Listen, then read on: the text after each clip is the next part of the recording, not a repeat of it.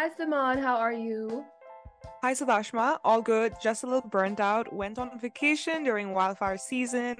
Came back right in time for flooding season. Oh my gosh, we can never catch a break, can we? Yes, Sadashma, no.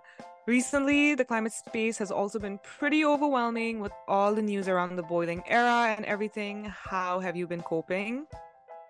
Okay, this is gonna be such a change in the mood, but I've been coping by listening to my husband, Zayn Malik. Um, love his new song, uh, but how have you been coping?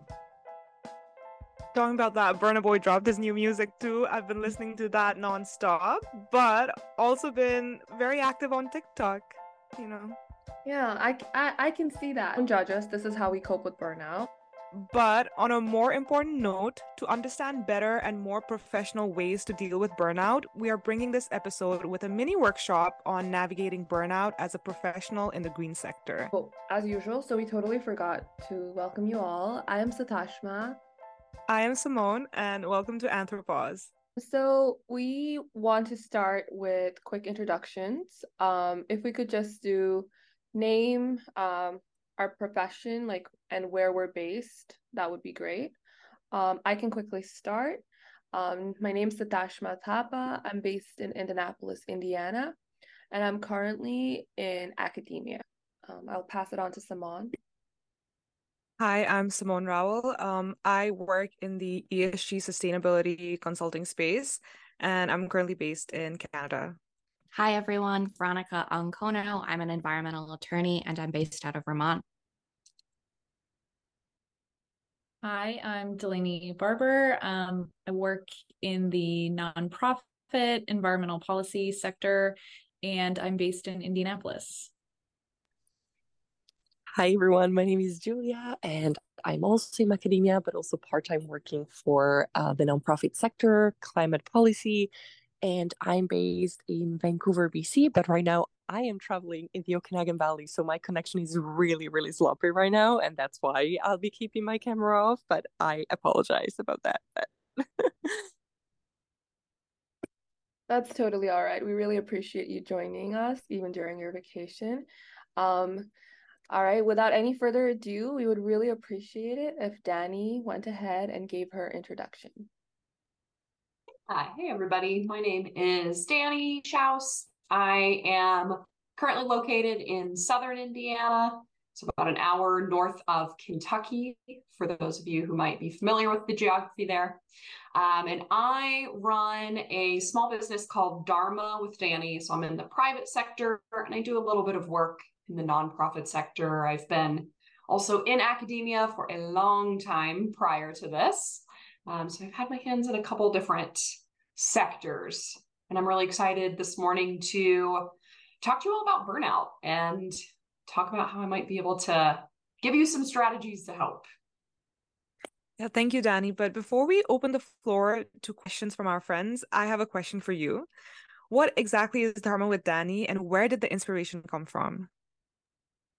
Yeah, so my small business, Dharma with Danni, I started it about two years ago. I was going through a yoga teacher training program and kind of realized during that process that I was ready to make a change in my own career path. I was really excited to begin teaching yoga and to deepen my own study and practice. But I kind of realized through that process of becoming a yoga teacher and just really unpacking all of these things about my life that the strategies that had kept me sane and showing up to my work in the sustainability and climate space were all kind of personal resilience types of tools. Um, whether that was breath work, whether that was meditation, exercise, stretching, journaling, all of these practices that I'd kind of learned and cultivated had kept me in the work. And I noticed that a lot of folks coming out of, I'll say, one of the first waves of the pandemic um, people were really feeling, I think, pretty burnt out for a lot of reasons, and especially in the climate space. And I realized that in very passion driven industries like that, we really struggle to take that time for ourselves and to care for ourselves, to put on our own you know, safety mask first, so to speak. And so I really wanted to help folks figure out how they can care for themselves and still show up for the work. Uh, because we don't need people burning out and leaving the field at this really critical point in the climate crisis. So felt really inspired to do that, gradually built this business and last December left my full-time job and now I'm doing this. That's awesome. I feel like our next question would have been okay, like define what personal resilience means to you because you do advertise Dharma with Danni as an initiative that works in the intersection of climate and personal resilience. But I feel like we've kind of already done that. So something that something that I do want to ask you is like, you know, in our conversations in the past few months or so, um, you've told us, um, especially like, you know, you've told me that, yeah, like you are you're like your hands in like different pockets right now like you're working different jobs and when one hears that like you think oh like that sounds really overwhelming and you would think that oh that would lead to burnout but then something that you have mentioned is that like ironically you've been working lesser you know? So can you tell us a little bit more about that? Like how how did that happen yeah. So when I made the decision to step away from my career in academia and really start to build this business and find a new way forward in my own career path, I had decided that if I was going to move forward and continue climate work and sustainability work, that I had to put my own rest and my own sanity first. And I think at first I struggled with that to get to that point because I think it feels selfish for a lot of folks. We feel like we don't feel like we have permission to take the rest that we need, absolutely just deserve being humans in the world. And I decided to flip that on its head that, okay, I'm going to prioritize my exercise first, my rest first, eating really good food and just feeling like I have my cup full because a lot of what I'm doing in this business is holding space for other people. And if I am not holding my own space for myself, I can't hold that space for others effectively to work through whatever they're going through, to walk with them on this path to recovery. And so I made a really conscious decision that no matter how busy I was, I'm going to take a nap if I need it like I'm my own boss now and I get to decide that and I get to structure my schedule in that way. And so because I'm a startup business, I've had to pick up some freelance contracts and some different part-time roles. But because they're all part-time and because I'm a contractor, I get to decide if I do all of those hours for that contract on one day, or if I spread it out over multiple days, or if I get up at seven o'clock in the morning and start working and then go to bed at 5 p.m., right? Just giving kind of hyperbolic examples here. But because I've decided to prioritize myself first and then the work, everything's been so much easier since I made that conscious decision. And because I can make my decisions about how I structure my my work in my life. Thank you for your answer. That's so inspiring. But now we will open the floor to our friends. If you have any questions, you can just go ahead and ask now. I will just follow up with a quick question and thank you so much, Danni, about everything that you said. It's I think it's so, so, so important to keep that in mind. And I guess my first follow-up question um, about what you just said is what are your sort of practical suggestions to do so when you're not working sort of like for yourself but you have you might be navigating various jobs and you're navigating your deadlines in academia and you kind of feel like you sort of like have to make it and make it happen and you have to um, sort of respect and achieve all of those objectives and all of those, those deadlines and deliver you know like this report here and then this objective there. Um, and how would you navigate that without um, the risk of burning out and yeah how how do you convince yourself that it is okay to take time for yourself? It is okay to not make it sometimes and to actually talk to your boss or supervisor and say hey i i can't like this is too much or you know how what uh, what would be your practical suggestions to navigate that if you can touch upon that a little bit? I recognize that i'm in a very at this point privileged position to be able to do a lot of the work that i'm doing and to hold those boundaries. However, I think no matter what job you're in, no matter what industry you're in, no matter how many jobs you're working or not working, I think we can all set boundaries with ourselves.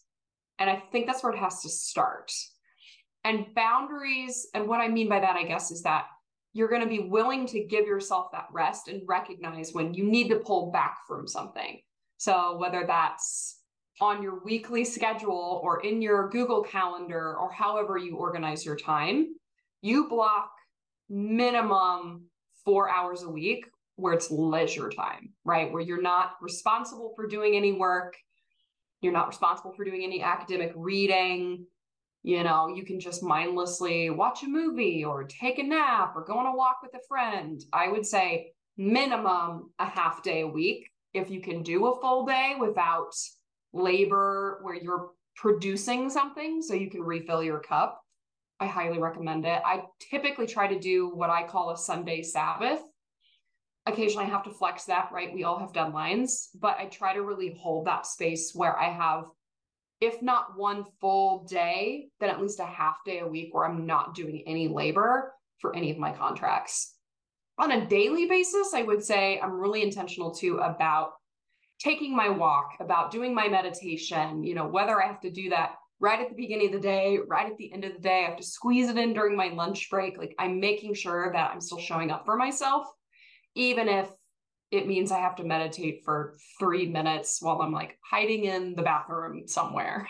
uh, on the other side of of the coin of that conversation, Danni, I actually wanted to ask you uh, to tell me how employers in the climate space can support their employees, uh, particularly for BIPOC communities, uh, just given the fact that many of us who who identify with that group uh, do work in this climate space and oftentimes because of let's say different cultural pressures or different ways that we grew up we we really take home these uh, the work that we do in perhaps a way that's different from from some of our other counterparts awesome yeah, man, that is a good question. I feel like I could take a whole hour just talking about that. Um, I think one thing that I've been trying to suggest to employers, and I have not worked with a ton of employers yet on training for them, but that is definitely a goal of mine. If anyone has suggestions on how to break into that, um, I would say one thing that I try to really encourage folks if they're in a supervisor position or you know they're in a higher leadership position at an organization that I really try to talk to them about what is a realistic workload because I think in this field in particular because so many of us are either living this climate crisis on a daily basis or because we're so passionate about it we're taking the work home with us mentally, right? Even if we're maybe not doing work all evening, every evening, we're at least thinking about it, we're reading news about it, we're worrying about it. And so I always try to suggest to employers to like check in often enough. Like, do your employees feel like they have too much on their plates? And what does that mean for you as the employer? What's your responsibility? Can you spread that work out? Can you lengthen the deadline? Can you make some project a team project? And just offering different kinds of, I think, resources and support for folks. I've seen more and more corporate entities recognize the need to have flexibility in schedules, whether that means you're working from home, you're hybrid, maybe you're trying a four day work week. I think it's on the employers to some extent to start to think about those things. And I don't know that everyone is caught up yet. I'm confident not every employer has kind of caught up to that. Um, but I think that supervisors in particular have that power, at least with their team, with their interns, to say, are you getting the resources you need? Do you have too much on your plate? can you take a step back or can we look at how to better support you so that's where i'm at with it at this point um, i think too i i feel like the conversation is changing but for now i think a lot of it is kind of a bottom up approach where employees do kind of have to help shift that conversation unfortunately i hope that that will change at some point but some ways and some strategies I suggest to people is to like not respond to emails or set auto responders. So you are not having that burden in your brain or feeling that pressure to respond to emails during hours you're not working, right? And I know a lot of people push that line and that boundary, but take an email off your phone if you're on vacation is a really big one I recommend to folks because it's not triggering that thought in your mind. So I don't have a perfect answer for you on that, but I'd say talking to supervisors, if you're in a supervisory position, leading in that way and making that space. And just to add to that, like I really resonate with the taking home, taking work home with you kind of thing. I work a lot around the green washing space as well.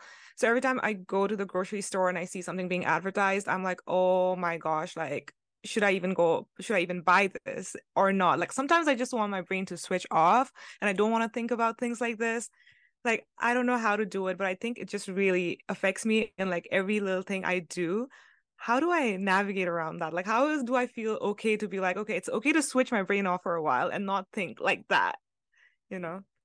Yeah, I'd say it takes practice. I think it takes a lot of self compassion and self acknowledgement. Um, I even struggle with that space. I haven't been in full time waste reduction spaces for years now, and I still go places that I'm like, man, their recycling bins are just not in a good place, right? But then I kind of have to just like laugh at myself and have humor.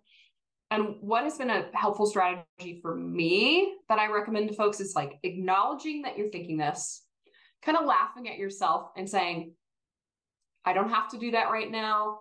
I love, I'm really passionate about this. And I'm not at work. I'm not being paid for this labor. I don't have to do this labor if I don't want to. I I like these points. I mean, it it kind of fed into my question in this theme that we're talking about permission for a lot of things because I feel as a woman or any person who doesn't see themselves represented in a lot of leadership roles or in the industry, this pressure to perform and to like climb this ladder and feel like you need to because you're able to and you should do it so that others and it creates space for others to join you.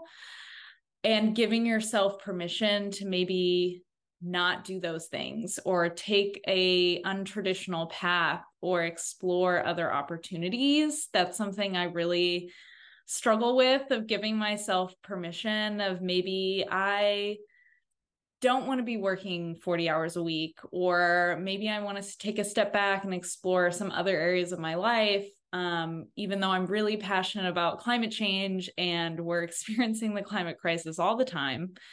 Um, and there's just so much, there's so much pressure. Um, and off of that, as someone who wants to take up space potentially as a mother eventually. And we're currently in a system that doesn't support mothers working mothers very well at all. And navigating that of do you stay in this system that's causing you to be burnt out or do you leave? And how much can you expect that situation to get better? Yeah i know delaney that's such a challenging situation and i know you and i've talked about this for a while now. Um, i would say something that a dear friend and mentor of my own said to me months, maybe years ago now, that has really stuck with me and really helped me flip the script in my own head. Who made the rule that you have to stay in a traditional climate job? Who made the rule that you can't have different jobs and different passions at different times? Who made the rule that raising conscious children is not a climate solution? Who made that rule? Who is going to give you permission? You give yourself permission. And I think that's the hardest because we're getting so many messages from social media, the news, the people around us. At the end of the day, we get to decide, we get to live our own life. As hard as that is, the more you can claim your own power, the more opportunities that I've seen and I know that others see once you start to claim your own power and give your own self permission. It's not always the easiest path, but I do find it's very rewarding, fulfilling, and I feel less burnt out than I did a couple years ago. I will say I very much feel less burnt out because I took the chance and took that permission and decided I was going to take a non traditional path. And maybe I'll take a traditional path again at some point in my career, but right now, I think it we don't always know what the right answer is for other people, but the more we can live our own authentic path, the more I think that ripples out to the folks around us. And the more that we can bring more folks into the climate conversation, because I think the six of us on this call probably not going to be the six people who just solve the climate crisis, right? We probably need six more people times a thousand to really solve this thing. And wouldn't it be beautiful if everybody was climate conscious and doing their part? And wow, wouldn't that be a lot easier? Thank you so much, Danni. Um, very beautifully put, especially the part where you said like who made the decision that, you know, like raising climate conscious children, you know, isn't a part of the solution. That's like really beautifully put.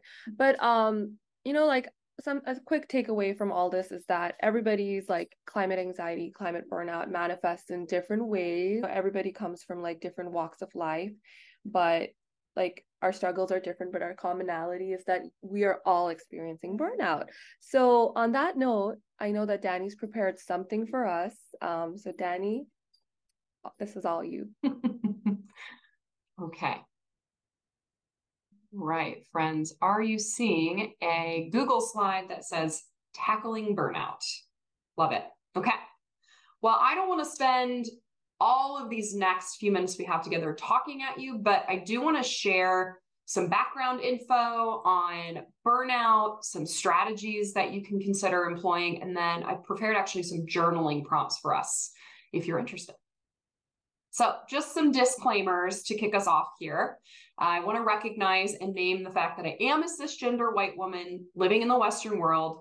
I do currently practice, study, and teach from that perspective, and many of the practices discussed in this per- presentation, particularly yoga, were cultivated and developed by BIPOC communities. So I'm going to do my best to honor those roots today, but I have to recognize the limitations of my lived experience. And I want to just also name that this presentation is not an exhaustive overview of all the things you could possibly want to know about burnout or mindfulness, but I think you're going to get enough info to feel equipped to move forward. I also want to name that even talking about mental health and burnout can be really hard. So if you need to turn your camera off or step away for a minute to take care of yourself, please feel free and empowered to do that.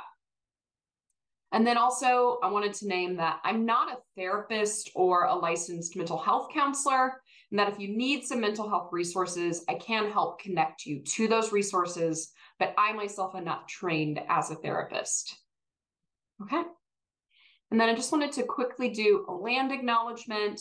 I want to acknowledge and honor the Miami, Kickapoo, Osage, and Shawnee people on whose ancestral homelands and resources my home is built. I'm grateful to these Indigenous folks for stewarding this land historically and into the present.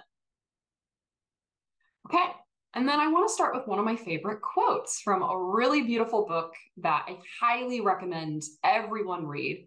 It's called Rest is Resistance by Tricia Hersey. And she says, When you're exhausted, you lack clarity and the ability to see deeply. Your intuition and your imagination are filled by a culture of overworking and disconnection. You must be open to go deep into the cracks to examine and to understand. Exhaustion will not save us, and it will only lead us further into the clutches of grind culture. Rest is shape shifting, and it wants to hold our hands as we usher in a well rested world. It's about more than naps, and it's a full on pushback and political statement against the systems that want to see us constantly moving, doing, and going in a frenzy.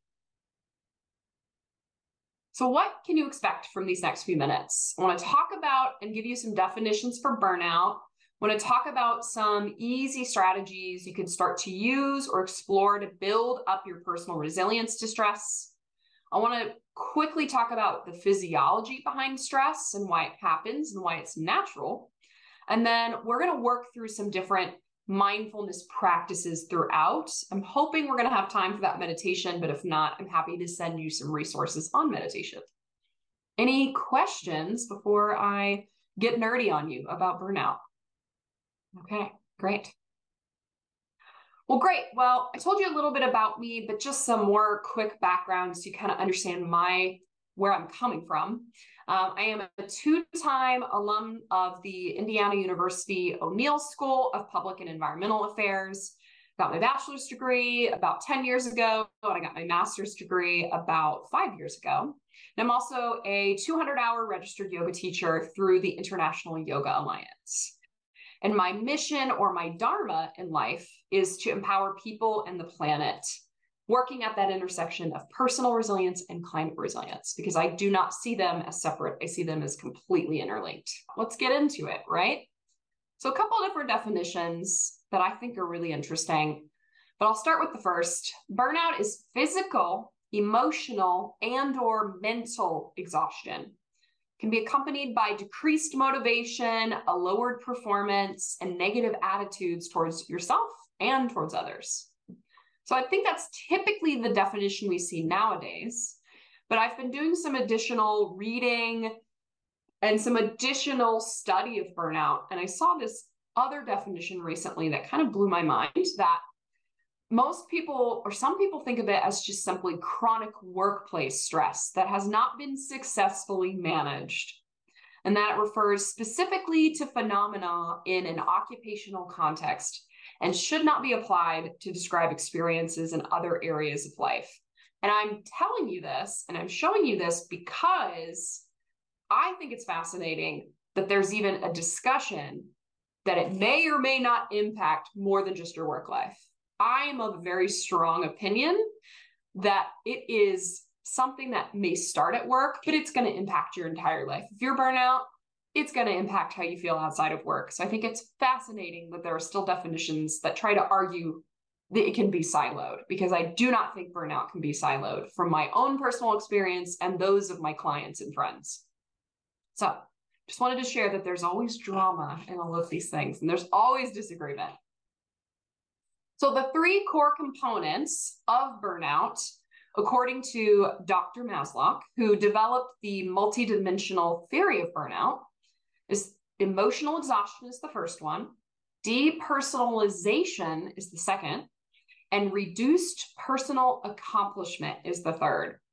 So, a feeling of energy depletion or exhaustion, being overextended or depleted of your emotional resources, We'll get more into what that might look like or how that might manifest in your life. But just typically, you're feeling like you don't have space for things, right? You're just completely out of resources emotionally.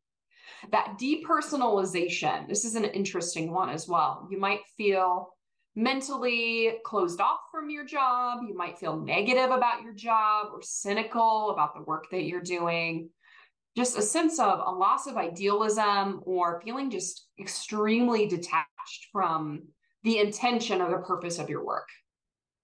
And finally, that sense of a reduced feeling of personal accomplishment.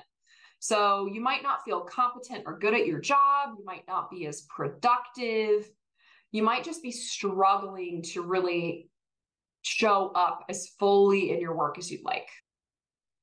So, emotional exhaustion might look like you're just simply worn out. You have no energy at the end of the day for the other things in your life. You might feel completely depleted. You might be even just almost debilitated or overwhelmed by your feelings. And you might be feeling fatigued. This depersonalization, this is again that negative attitude towards your work, even towards clients that you work with or could even be an inappropriate attitude towards a client. So maybe you're like, oh, they're so stupid, or they don't understand. Why are we doing this? Right. And maybe you're projecting some of your frustration towards your work onto this person. Again, it's that sense of loss of idealism. And even it might just be irritability, right? You get an email from Susan, and oh my gosh, Susan, she always forgets the third step in the process. And then finally, this reduced personal accomplishment. So again, it's reduced productivity, or you may not feel capable of taking on as much work or projects that you would like to. You might feel low morale. Maybe you're not feeling very confident about your work. You might withdraw from special events or, you know, elective projects at your job. Or you may just feel this inability to even cope with the day to day stress and the day to day workload. And I would actually add in here that I think imposter syndrome could fall under this category as well, right? Like feeling like you're not good enough or feeling like you're not doing enough. Well, some symptoms just generally, right? We've already talked about fatigue. You might feel that apathy or dissatisfaction with your work and or your life. And I also hear a lot of folks talk about headaches, right? I think particularly in this age where a lot of our work is on screens, whether that's cell phones or laptops or iPads. These are not even my prescription glasses. I wear blue light blocking glasses because I was getting nasty headaches, especially during 2020. Um, so that's one way that burnout can start to show up and then changes to your normal diet or sleep patterns to your normal diet or sleep patterns so this is not me giving you health advice and saying you have to eat x y and z every day but if you suddenly find you're eating a lot more or a lot less food maybe you're craving certain things that you don't normally eat um, even if you're sleeping a lot more or a lot less right it's changes to your normal whatever your normal is and I want to talk about now there's different stages to burnout that have been identified. So take this for instance as you're in a new job or a new relationship, right? There's often what we call the honeymoon phase where you're so excited, you landed your dream job, you met like the cutest person ever and you just adore them. Everything they do is great. All your projects are wonderful. Your colleagues are just the smartest dang people you've ever met. It's that honeymoon phase. Everything's great. Everything's new. Everything's shiny and exciting. Well, eventually you're going to move on to what's called the stress phase, right? Maybe a project is not going as smoothly as you like. You start to get a little bit worried about it. You're feeling that pressure to hit that deadline. Or maybe your your new boo forgot to text you back or went out for drinks and you didn't hear from them and you're like, "Well, what the hell? They said they're going to text me, right?" it's that initial stress phase where you start to maybe see some cracks in the foundation or start to see that the situation is not perfect and shiny. Well, over time, if those stressors are not going away or you're adding additional ones, you're going to get into what's called the chronic stress phase, where all your projects feel like a lot, or maybe you have too many projects, or maybe this relationship is on and off again, back and forth, just feeling like there's not a level of stability with it. The chronic stress phase, that's usually where people start to see, well, things are going to get better. They're either going to rationalize it's going to get better, or they see that they might need to step back from the situation or find a new situation to be in. But if you don't make that change and don't make that step happen, you might end up in the burnout phase, right? Where you start to feel that fatigue, that exhaustion, that loss of idealism. And I think a lot of people get to this chronic stress or burnout phase and they, they can work them way way back out of that they can start to manage their stress in different ways and make those changes but i often a lot of times especially in this field see that folks get almost addicted mentally or used to that burnout feeling and then they'll push themselves into the habitual burnout phase where this is just the way that it is if you're passionate about this, you just have to work 60 hours a week and there's just no other way to do this, right?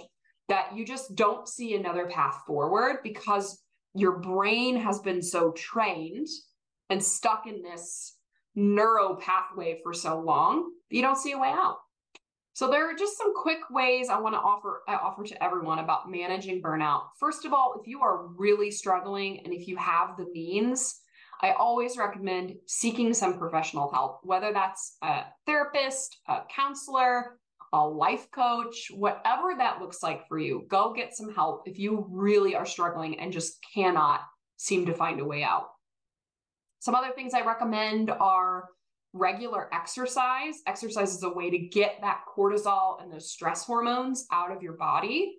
I'm not going to prescribe to you any specific type of exercise, but whatever that looks like for you, whether that's walking, running, biking, yoga. Obviously, I love yoga, right? But maybe you are like a tightrope professional who just has to get their tightrope tightrope walking in four times a week. Whatever exercise looks for you, make sure you're getting it in, especially if you're feeling stressed out. And if you have a means, again, take a vacation or a long break. I know taking a vacation for a lot of folks is a very difficult thing to pull off. So a long break might be maybe you use your vacation days and have a staycation where you do no work and you do a little self love, self like pampering weekend, right? There are ways we can work in rest, no matter what our means are, on a regular basis. And of course, rest and sleep, making sure we're getting naps, enough sleep, whatever that looks like for us. I think this is very, very important. This really is going to help you reset. Mindfulness activities, again, a healthy diet, and some other harder but important things if you're especially in that chronic stress, burnout, or habitual burnout phase. So you need to start to identify your stressors and triggers, what is making you feel stressed, what are the things that are causing you to be feeling that sense of fight or flight. And then start to set those boundaries and come back into a work life balance for yourself, whatever that looks like, right? Whether that means you can work 50 hours a week and feel balanced, or whether you work 20 hours a week and feel balanced. I want to get into, though, what I am really passionate about, which is nervous system and nervous system regulation, particularly through mindfulness tools. So, on the next couple slides, I am going to just talk quickly about the physiology of stress and what's called fight, flight, freeze, or fawn and I'll tell you all about this window of tolerance and discharging stress and all these like crazy fancy words about stress and our nervous systems. I'll explain all this in a minute. Uh, but I want to emphasize the fact that if we are not managing our stress and helping support or regulate our nervous systems, that our issues will live in our tissues. That that stress, if we're not getting rid of that stress and managing it regularly, it leads to this sense of chronic stress tighter muscles. It can lead sometimes to other health issues. And if we're not dealing with this stress, eventually it's going to catch up with us. And I really feel that managing our burnout through mindfulness and yoga can help people experience that sense of safety in their own bodies. And the climate crisis is inherently traumatic, whether you've lived through an acute traumatic situation with flooding or wildfires, or this chronic trauma of just the uncertainty of not knowing how things are going to go, right? We are living through an inherently traumatic time in the world. And so these tools, I think, can really help you feel safe, at least in your own body and your own life, if not on a daily basis, then on a regular basis. And then we've all lived through the pandemic. We have all gone through this chronic uncertainty from the climate crisis now, the pandemic, elections around the world. There's been a lot of hard, traumatic things that have happened. And a lot of people feel really, really stressed and uncertain. And I really hope that these tools can help you start to care for yourself, experience that sense of safety, and come into more balance in your own life so you can keep showing up no matter what is happening in the world, as hard as it gets. How can you love and care for yourself and then the people around you, whether it's at work or at home? Okay, so quick things about fight or flight. So, this is a very normal nervous system response. Our fight, flight, freeze, or fawn response is something that we've always had as humans, and even other animals have this. So, think of it as when we were hunter gatherers in the world, right? If a lion starts chasing you, you need to be able to run away. So our nervous systems developed in such a way that when we perceived danger, we can recognize it and get out of there. However, the modern stressors in our world probably not being chased by lions on a regular basis, but our brains and our nervous systems still perceive certain things as stress, but we are maybe not getting rid of that stress as quickly or in the same ways. So you may have noticed when, say, your animal or an animal in the world goes through like a stressful situation, or like I'll give an example of a dog, right? A dog sees a bunny, it gets really excited, starts to chase the bunny, right? Or it gets chased by another dog. And then after it's done that, after it's ran and chased this thing and either caught it or didn't, you notice your dog might shake, right? It's like shaking, it's getting all this energy out of its system. What it's doing is discharging that stress in a very literal physical way. But when we get a stressful email, you're probably not sending the email and then being like, oh, right? Maybe you should, and maybe you'd feel better, right? To get that stress out of your system. But we're not necessarily doing that. And over time, that impacts what is called our window of tolerance. So I'm going to grab a rubber band here to show you all. But you can think of your window of tolerance as a rubber band. So hopefully you can see this. I've got just a rubber band here. So I'm not stretching this rubber band right now, but you can see if you start to get aroused into stress, whether you feel panic and overwhelm, you're going to start to stretch that window of tolerance. So you see this rubber band is stretching, it's getting tighter. But normally, if you discharge that stress, it's going to go back to normal, smooth sailing, everything's fine, you're calm. And in other times, if you get overwhelmed, right, you might start to shut down, withdraw, feel totally just numb or disassociated with the situation. Totally fine, right? That's normal as well. But again, if you're getting stuck in one of those or other states of nervous system, stress or response, this window of tolerance is either going to snap or it's going to become tighter and tighter and tighter if you're not managing your stress. So, all you need to know is that we can work with our window of tolerance and really manually increase it so we can deal with normal everyday stressors more easily. So we have more capacity to show up and care for ourselves some other nerdy things about the nervous system that I just kind of generally want you to be aware of to know that you're not crazy, there's nothing wrong with you, and this is a normal, natural nervous system response. When we talk about fight or flight, freeze or fawn, we're talking about our sympathetic nervous system. So, this is again the normal response we have to stressors. Our pupils dilate, our heart starts to beat faster, we might not digest our food as fast we're secreting adrenaline and other stress hormones to activate our body to respond to the situation. On the other side of things is our parasympathetic nervous system, or what you might hear as rest and digest or feed and breathe. And if this is when you're not in an activated nervous system response, you're like, oh, I feel hungry. I, you know, feel kind of aroused, maybe. You feel just sort of normal. Like you could go and watch a movie, you could go and answer an email, but you're able to kind of think more clearly and just show up to your day. I want to get folks more to this parasympathetic nervous system response. That's where I would love to see more folks because we make better decisions, calmer decisions, and we just feel better when we're in that state. And there's some ways we can do that and train our brains to be in that space more often. So, some quick other things I want to share about the nervous system and ways that in our everyday world now, chronic stress shows up. So, some fight, flight, freeze, respond responses that we see in our modern world, you can see here on this chart. We might feel angry, controlling. You might know someone in your life who just explodes out of nowhere because they're just so stressed out, right? That they just cannot seem to calm themselves down. I oftentimes find myself in the flight category here. I'm a workaholic oftentimes. I'm overthinking. I deal with anxiety. And I can oftentimes be a perfectionist with myself, and nothing is ever good enough. I think a lot of folks in this field find themselves in that category or even in this fawn category, right? Where we are trying to make everyone else happy. We have no boundaries with our work. We feel overwhelmed. We might even feel a lack of identity if we're not identifying with the work that we do in the world.